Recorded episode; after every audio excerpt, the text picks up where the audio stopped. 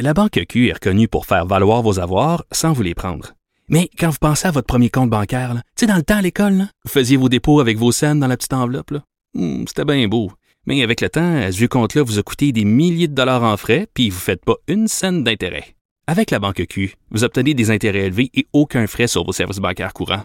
Autrement dit, ça fait pas mal plus de scènes dans votre enveloppe, ça. Banque Q. Faites valoir vos avoirs. Visitez banqueq.ca pour en savoir plus. Pendant que votre attention est centrée sur vos urgences du matin, vos réunions d'affaires du midi, votre retour à la maison ou votre emploi du soir, celle de Desjardins Entreprises est centrée sur plus de 400 000 entreprises à toute heure du jour. Grâce à notre connaissance des secteurs d'activité et à notre accompagnement spécialisé, nous aidons les entrepreneurs à relever chaque défi pour qu'ils puissent rester centrés sur ce qui compte, le développement de leur entreprise. Savoir et comprendre l'actualité. Alexandre Morin-Villouellette. Alors Alexandre, euh, en Floride, euh, dans le coin de Fort Myers, euh, ça a commencé à frapper l'ouragan Ian. Ouais. Et on s'attend vraiment, je lisais les déclarations même des météorologistes, des spécialistes des ouragans, du Centre américain des ouragans. Ils ont un langage apocalyptique, le disent déjà, cet ouragan-là va passer à l'histoire. Ouais, parce que c'est énorme, hein, l'ouragan Ian qui a déjà ravagé l'ouest de Cuba dans les derniers jours, mais qui continue à prendre de la force jusqu'à toucher terre là, aujourd'hui en Floride. On dit que c'est un ouragan C'est de les, les- force les- 4, ouais, les vents ont, gagné quasiment un 100 km heure de plus depuis Cuba. C'est que la limite pour catégoriser là, sur l'échelle qu'on utilise pour classifier là, tout ce qui est cyclone, ouragan, c'est l'échelle Saphir-Simpson. Il y a des forces 1, 2, 3, 4 et 5.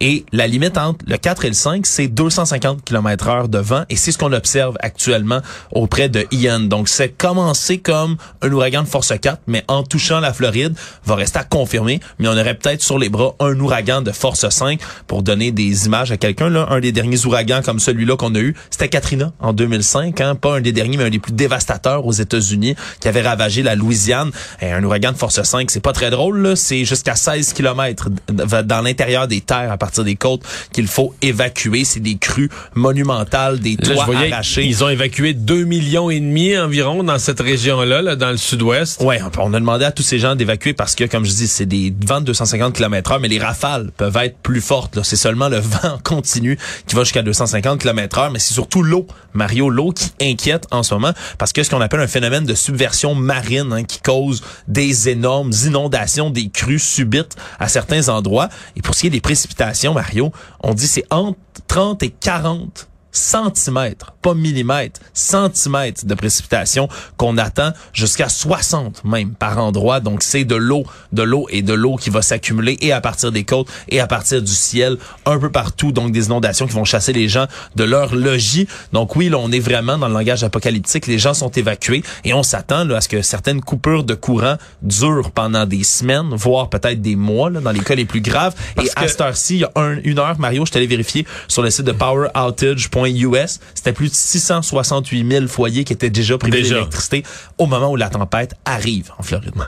Parce que Irma avait fait de mémoire des dommages de 50 milliards, l'ensemble des dommages aux infrastructures publiques, aux biens privés. Puis là, on parle de nettement supérieur. On parle d'un ouragan qui semble vraiment plus fort qu'Irma. Ouais. Donc, les... Puis en 2017, Irma, ça avait été suivi de Maria, justement, donc un deuxième en vrai. plus, une- un deuxième cyclone qui était passé par là par la suite. Donc c'est c'est à se demander, là, surtout, on, sont de plus en plus fréquents ces événements-là, avec les changements climatiques, ces ouragans qui arrivent parfois aussi de plus en plus forts. Là, on en a vraiment un bel exemple. À suivre.